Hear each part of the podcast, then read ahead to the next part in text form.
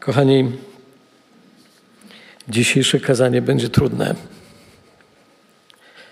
poważne, ale zanim je rozpocznę przekazywać, to y, chcę Wam przynieść pozdrowienia. Chcemy razem z Lidzią pozdrowienia, jakie przesyłają nam zbory z Sanoka, z Krosna, w których gościliśmy podczas naszego pobytu w sanatorium. Kochani, gdy przed wyjazdem wygłaszałem swoje ostatnie kazanie, nasz świat był zupełnie inny.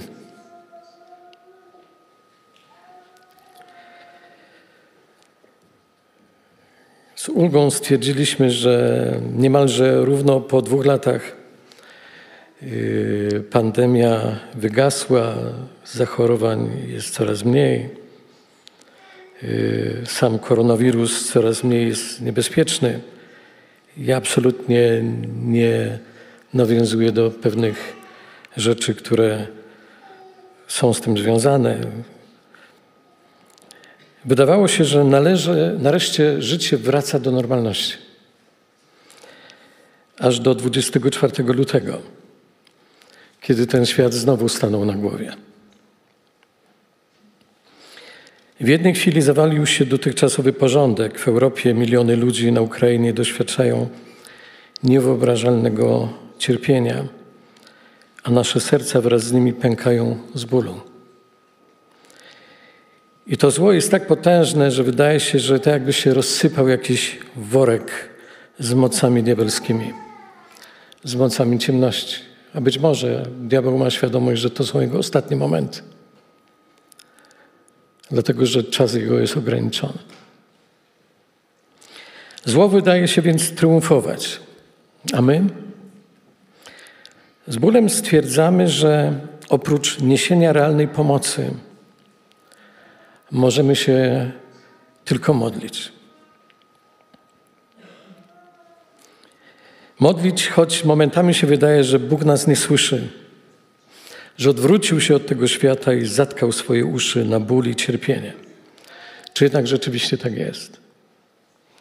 Czy naprawdę Bóg zatkał swoje uszy na ból i cierpienie?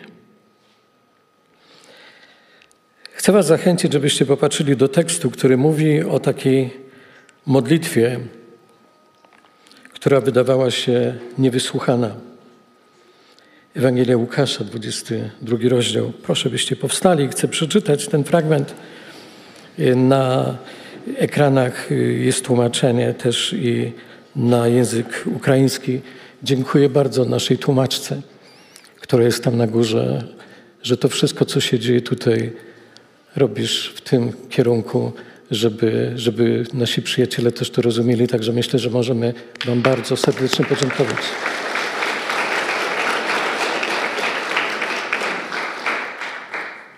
Łukasz, 22 rozdział, wiersz 39 do 46. I wyszedłszy, udał się według zwyczaju na górę oliwną, poszli też z nim uczniowie. A gdy przyszedł na miejsce, rzekł do nich: Módlcie się, aby nie popaść w pokuszenie. A sam oddalił się od nich, jakby na rzut kamieniem, i padłszy na kolana, modlił się, mówiąc: Ojcze, jeśli chcesz, oddal ten kielich ode mnie, wszakże nie moja, lecz Twoja wola niech się stanie.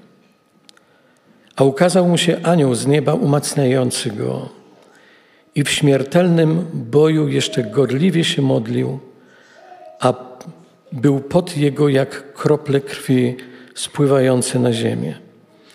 A wstawszy od modlitwy, przyszedł do uczniów i zastał ich śpiących ze smutku.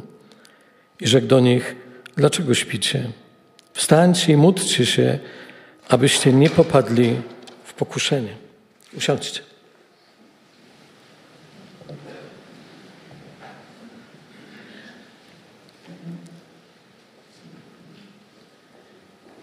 Kochani, ten tekst przenosi nas do ogrodu Getsemane. Jest czwartkowy wieczór. Pan Jezus wraz ze swoimi uczniami spożył kolację paschalną. Dla Żydów y, ta kolacja paschalna miała równie ważne znaczenie, była równie uroczysta, jak nie przymierzając y, dla nas y, kolacja wigilijna. Polegała na spożywaniu baranka, przeszników i wina w gronie rodzinnym. I rozpoczynała ona Paschę, największe święto żydowskie obchodzone na pamiątkę wyprowadzenia narodu izraelskiego z Egiptu, a sama, samo słowo Pascha oczywiście znaczy wyjście.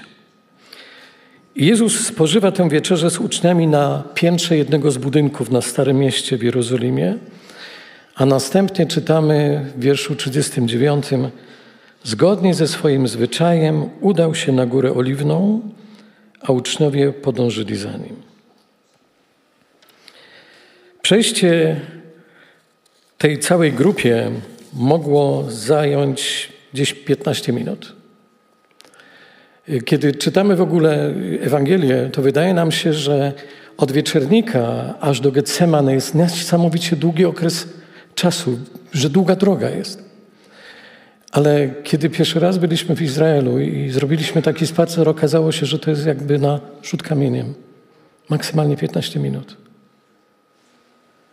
Mogła być godzina 10, 11 w nocy, co uważano za późną porę, ale ulice nie były wyludnione. Niektórzy albo wracali z kolacji, inni, szczególnie tysiące pielgrzymów, zmierzali do świątyni. Góra Oliwna to wzgórze położone na, we wschodniej Jerozolimie, równolegle do wzgórza świątynnego. Pomiędzy nimi rozciąga się dolina Kidron.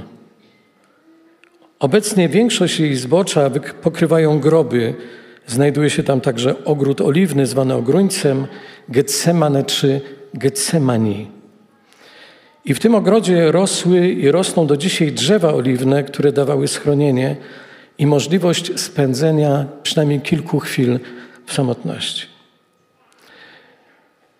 Badaczom udało się ustalić, że drzewa oliwne rosnące obecnie w tym miejscu mają ponad 900 lat.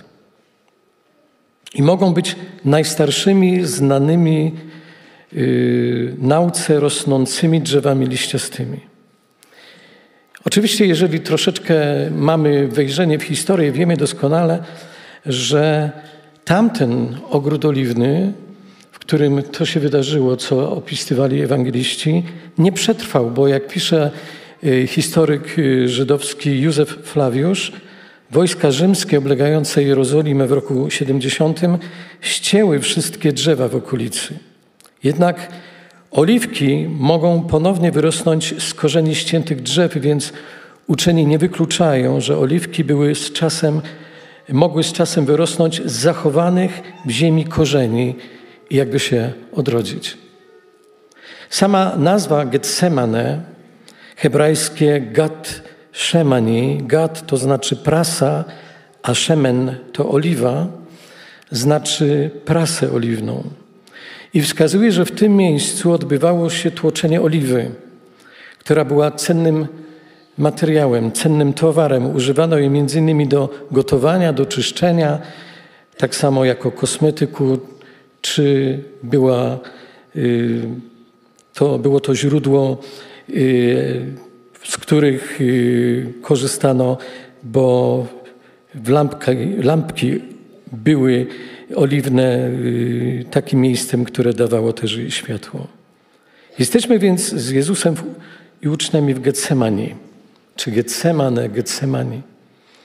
Pan Jezus, jak to zostało zaznaczone, zgodnie ze swoim zwyczajem.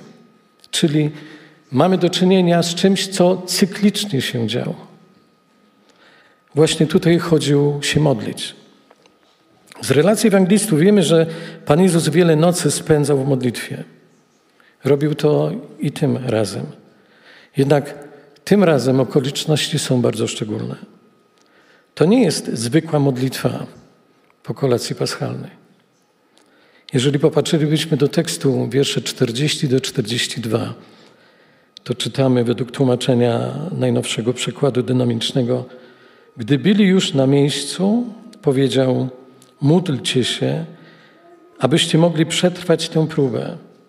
Sam zaś oddalił się na odległość rzutu kamieniem, padł na kolana i modlił się tymi słowy: Abba, kochany ojcze, jeśli chcesz, to oddal ode mnie puchar swojego gniewu. Jednak nie moja wola, lecz Twoja niech się dokonuje. Czym wyróżniała się, czy czym wyróżnia się ta modlitwa Pana Jezusa? Przede wszystkim formą. Czytamy w wierszu 41, że Jezus padł na kolana i modlił się. W oryginale greckim brzmi to Jezus położywszy się modlił. Mateusz pisze, upadł na twarz i modlił się. Marek natomiast upadł na ziemię i modlił się. Kochani, Pan Jezus miał świadomość wszystkiego, co się miało wydarzyć. To, co go czekało, było tak potężne, było tak wielkie, że Pan Jezus po prostu czuł się przygnieciony i przytłoczony. Wiem, że nie jeden z nas znalazł się w podobnym położeniu. Gdy odczuwaliśmy, że to, co się dzieje, jest tak ciężkie, że dosłownie nas to przygniata. Kiedy modliliśmy się całkowicie przybici w poczuciu beznadziei, płacząc, krzycząc z bólu fizycznego czy psychicznego. Teraz, kiedy patrzymy na Was, nasi przyjaciele, na Ukrainę, też to czujemy. Ciężar, który wydaje się zbyt wielki, by go, uniąć, by go unieść. Ilu z nas padło już na kolana i błagało Boże, ratuj. A może ktoś z Was znajduje się teraz w tej sytuacji sam. Może jakieś konkretne doświadczenie, czujesz się tak przygnieciony, że to, co jesteś w stanie wypowiedzieć w swoich słowach, to tylko Boże, ratuj bo nie jestem w stanie sobie już poradzić. Kochani, modlitwa Pana Jezusa to był wielki, ciężki, potężny bój. My, kiedy czytamy relacje ewangelistów, wydaje nam się, no po prostu to musiało się wydarzyć. Ale jeżeli popatrzylibyśmy na to wszystko, co czekało Pana Jezusa, nie w kontekście tylko i wyłącznie fizycznej śmierci, ale to, tego wszystkiego, że Jezus bierze na siebie grzechy całego świata, w tym i moje grzechy, i Twoje grzechy. Jaki to był ból, jaki to było obciążenie. Jezus, Łukasz opisuje to tak. Jezus pogrążony w udręce, tekst grecki w agonii, en agonia, jeszcze usilniej się modlił, a jego pot był jak gęste krople krwi sączące się na ziemię. Mówi się o agonii Pana Jezusa w Getsemanie. W starożytności słowo agonia miało nieco inną treść i nie oznaczało jak dzisiaj ostatnich chwil przed śmiercią. Termin ten oznaczał zawody, wielki bój, walkę, zapasy, ćwiczenia. I w szerszym znaczeniu wyrażał on również stan wewnętrznego, silnego napięcia, które towarzyszyło atletom czy gladiatorom przed walką. Praktycznie moglibyśmy powiedzieć, że Pan Jezus jest niczym mocarz, który przygotowuje się do najcięższej walki swego życia z odwiecznym wrogiem ludzkości, z diabłem. I wewnętrznym zmaganiu ewangelista Łukasz, który również był lekarzem, czyli wie, co pisze, odnotowuje, że Jezus w pewnym momencie zaczyna pocić się krwią. Nie chodzi o to, że Łukasz chciał zabarwić to wszystko. Wiersz 44. W śmiertelnym boju jeszcze gorliwie się modlił, i był pod jego jak krople krwi spływające na ziemię. Tłumaczenie słowa życia. Przeżywał bowiem udrękę i tak gorliwie się modlił, że wystąpił mu na ciele pot, który padał na ziemię wielkimi kroplami jak krew. Jest to przypadek znany w medycynie, a nazywa się hepatidrosis. Hepatidrosis. I ten fenomen zaobserwował IV wieku przed Chrystusem Arystoteles.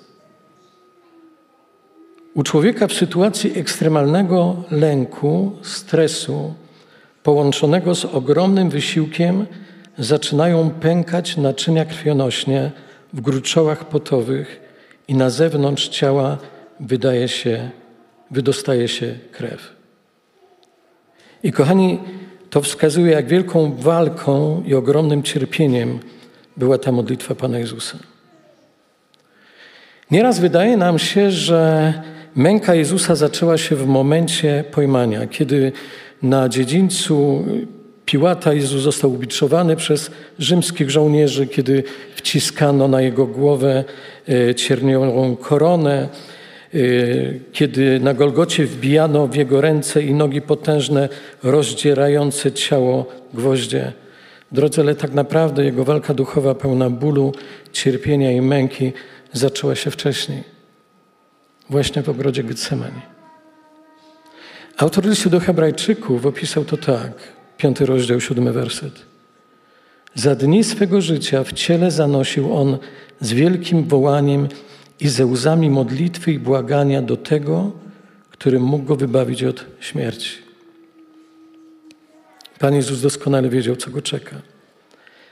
I jak chyba nigdy wcześniej, po ludzku odczuwa lęk, szczególnie przed bólem. I to nie chodziło tylko fizycznie o fizyczny ból. On wie, że za kilka godzin na niego będą złożone wszelkie występki i grzechy ludzkości. Tak jak pisał Izajasz w 53 rozdziale. Lecz on zraniony jest za występki nasze, starty za winy nasze. Jezus, święty, bezgrzeszny, miał być zaliczony do grzeszników i ukarany dla naszego zbawienia.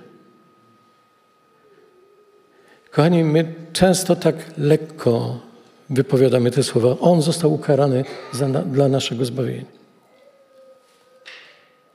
Ale czy mamy świadomość treści tego? On na moje miejsce został ukarany. Paweł pisze: On tego, który nie znał grzechu, za nas grzechem uczynił w innym tłumaczeniu, bowiem naszymi grzechami Bóg obarczył bezgrzesznego Chrystusa. A w liście do Galacjan Paweł pisze: Chrystus wykupił nas od przekleństwa zakonu, stawszy się za nas przekleństwem. Zostaliście już kiedyś niesprawiedliwie oskarżeni za coś? Jeżeli tak, to chyba wiecie doskonale, jak, jak to jest bolesne. Wołaliśmy wtedy: To nieprawda, ja tego nie zrobiłem. A jeśli spotkała nas niesprawiedliwa kara, oburzaliśmy się. A Pan Jezus właśnie w ten sposób miał ponieść karę za coś, czego nie zrobił. Na Golgocie miały wypełnić się słowa z Izajasza. To Panu upodobało się utrapić go cierpieniem. Pan jego dotknął karą za winę nas wszystkich. Dlatego, kochani, świadomość ogromnego ciężaru naszych występków, grzechów spowodowała emocjonalne i psychiczne cierpienie Pana Jezusa w Getsemani. Pamiętacie jeszcze znaczenie słowa agonia? Agonia? Walka, ból, bój, zapasy, ćwiczenia. Pan Jezus toczy walkę i jak na dłoni widzimy tutaj dwoistość Jego natury.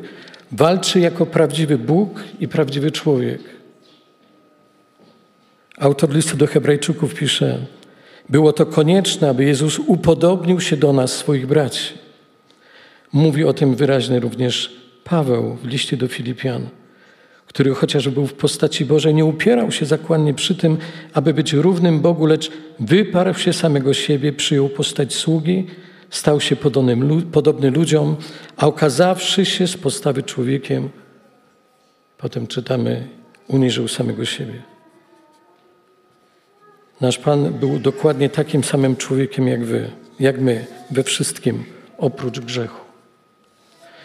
Kochani, po ludzku, więc Pan Jezus prosi, Ojcze, jeżeli chcesz, oddal ode mnie ten kielich. Czytamy to w naszym tekście. Ojcze, jeśli chcesz, odsuń ode mnie ten kielich cierpień. Tłumaczenie słowa życia. Ale Jego boska natura zaznacza wszakże nie moja, lecz Twoja wola niech się stanie.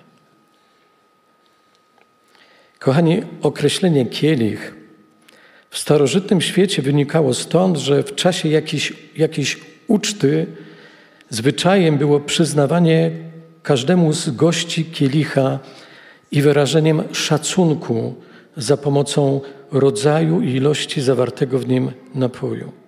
Stąd też słowo kielich zaczęto, o, zaczęło oznaczać przyznaną komuś porcję albo przyjemności, albo cierpienia. Pan Jezus wiedział, co go czeka. I wiedział, jaki kielich mu został przeznaczony. Nie chodziło o przyjemność, ale chodziło o cierpienie. Jego system nerwowy, jego uczucia, odczuwanie bólu były dokładnie takie same jak nasze. Nie zapominajmy, że mamy do czynienia z, z Bogiem i prawdziwym człowiekiem, który czuł tak samo jak my, a więc kiedy mówimy o cierpieniu fizycznym, mamy do czynienia z kim, kto cierpi tak jak my. A z drugiej strony, bez względu na to, jakbyśmy cierpieli, nie jesteśmy w stanie sobie wyobrazić cierpienia Pana Jezusa.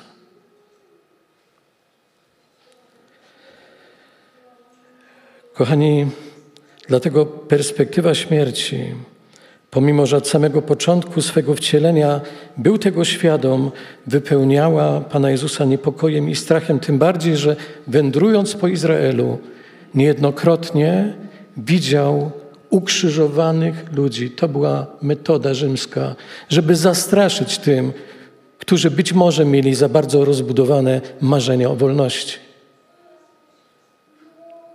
Dlatego prosi wiersz 42. Ojcze, jeśli chcesz, oddaj, oddal ode mnie ten kielich. Ale niebo milczy, bo nie było żadnego innego sposobu, żeby mnie jako biednego, grzesznego człowieka Bóg zbawił. Bo nie było innego sposobu, żebym ja mógł zostać zbawiony. Dlatego to, co wydarzyło się w Getsemanie, moglibyśmy nazwać historią niewysłuchanej modlitwy. Panie, spraw, żeby ten kielich został ode mnie odstawiony, żebym nie musiał cierpieć. Przecież Jezus tak prosił, modlił się tak żarliwie i to godzinami, wszak w tym czasie trzy razy budził swoich uczniów. Módlcie się o mnie. Módlcie się za mnie. A pomimo tego Bóg go nie wysłuchał. Nie wiem, czy mamy świadomość tego, że po raz pierwszy Bóg nie wysłuchał modlitwy syna. Kiedy Pan Jezus stał w Betanii przed grobem łazarza, modlił się: Ojcze, dziękuję Ci, że mnie wysłuchałeś. A ja wiedziałem, że zawsze mnie wysłuchujesz. A teraz w Getsemane Boża wola jest zupełnie inna. Czy Jezus musiał się poddać tej woli? Jezus nie był wcale bezradny czy bezwolny. Gdyby upierał się przy swoim i nie poddał się woli Ojca, wtedy mógłby wezwać pomoc. Tak jak mówi Piotrowi, 12 legionów wojsk anielskich, czyli 72 tysiące aniołów, stanęłoby w jego obronie. Wystarczyłoby tylko, żeby powiedział jedno słowo, jeden znak. Zrezygnował z ofiary i dał sobie spokój z całym odkupieniem. Wystarczyłoby jedno słowo, tylko pomyśl, co by się z Tobą stało i co by się ze mną stało żeby Jezus powiedział: Nie, ojcze, nie. Miał prawo. Ale powiedział: Ojcze, nie moja wola, ale Twoja niech się dzieje. Kochani, ten krzyż, ten kielich, który wydawał się wtedy tak przerażający, tak naprawdę stanowił cel przyjścia Pana Jezusa na ziemię. Bo On przyszedł po to, żeby każdy z nas mógł zostać zbawiony. On przyszedł po to, żeby umrzeć za każdego z nas. Ja wiem, że to są słowa, które nieraz wypowiadamy.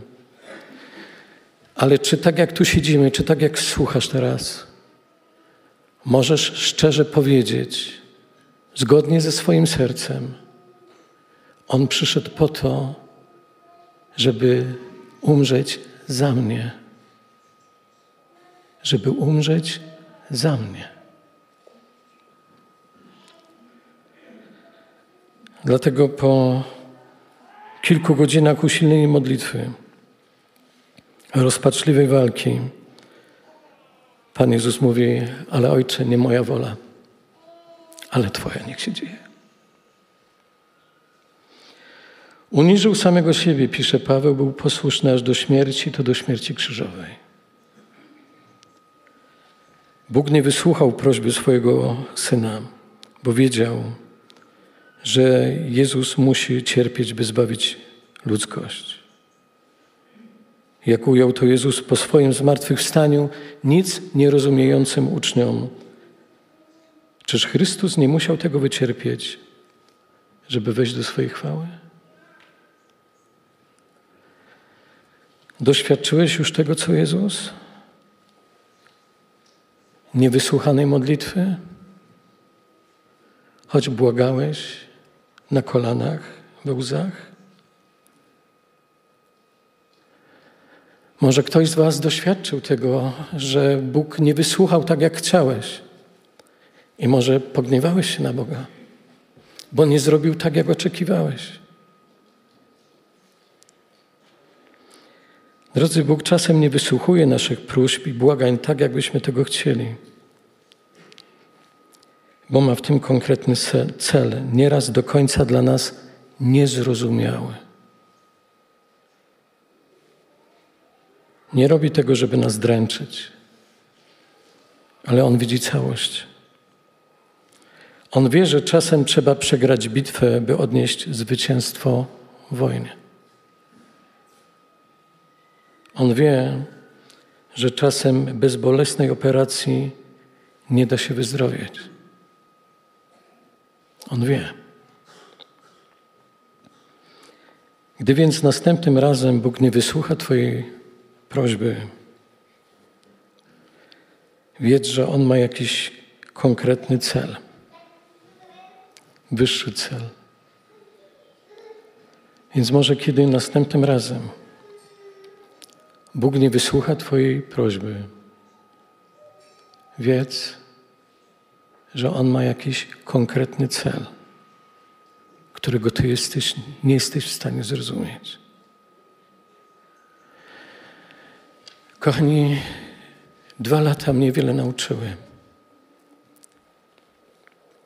Kiedy nie rozumiałem tego, co się dzieje. I miałem do wyboru albo powiedzieć: Boże, zawiodłeś mnie, bo ustalenia między nami były inne. Albo powiedzieć: Panie, nie rozumiejąc tego, co się dzieje, chcę Ci zaufać bez względu na okoliczności. Decyzja zawsze należy do każdego z nas. Kiedy nie rozumiesz tego, co się dzieje, masz do wyboru. Albo powiedzieć, Boże, zawiodłeś mnie i nie chcę mieć z Tobą nic więcej do czynienia? Tylko tak prawdę powiedziawszy, jeżeli pójdziesz w tym kierunku, to co Ci pozostanie? Albo nie rozumiejąc, mówimy, Panie, chcę Ci ufać. Kochani nasi przyjaciele, mamy dwie możliwości. Albo powiedzieć, Panie, nie rozumiemy, plany były inne i gniewam się na Ciebie, bo nie tak to miało wyglądać. Albo nie rozumiejąc, mówimy, Panie, ufam Ci, bo wiem, że Ty masz zawsze ostatnie zdanie. I Ty jesteś ponad wszystkim. Kochani, może modlisz się leżąc powalony na ziemi jak Jezus, błagając w potokach łez, a sytuacja się nie zmienia. Ale możesz być pewien, że Bóg słyszy, że Twoje łzy, jak obiecał, zbiera w bukłak i żadna się nie zmarnuje. Dlatego chcę Cię zachęcić. Obojętnie, gdzie jesteś, w jakiej sytuacji się znajdujesz. Módl się dalej. Czekaj, a zobaczysz zwycięstwo. Bo Bóg już je widzi.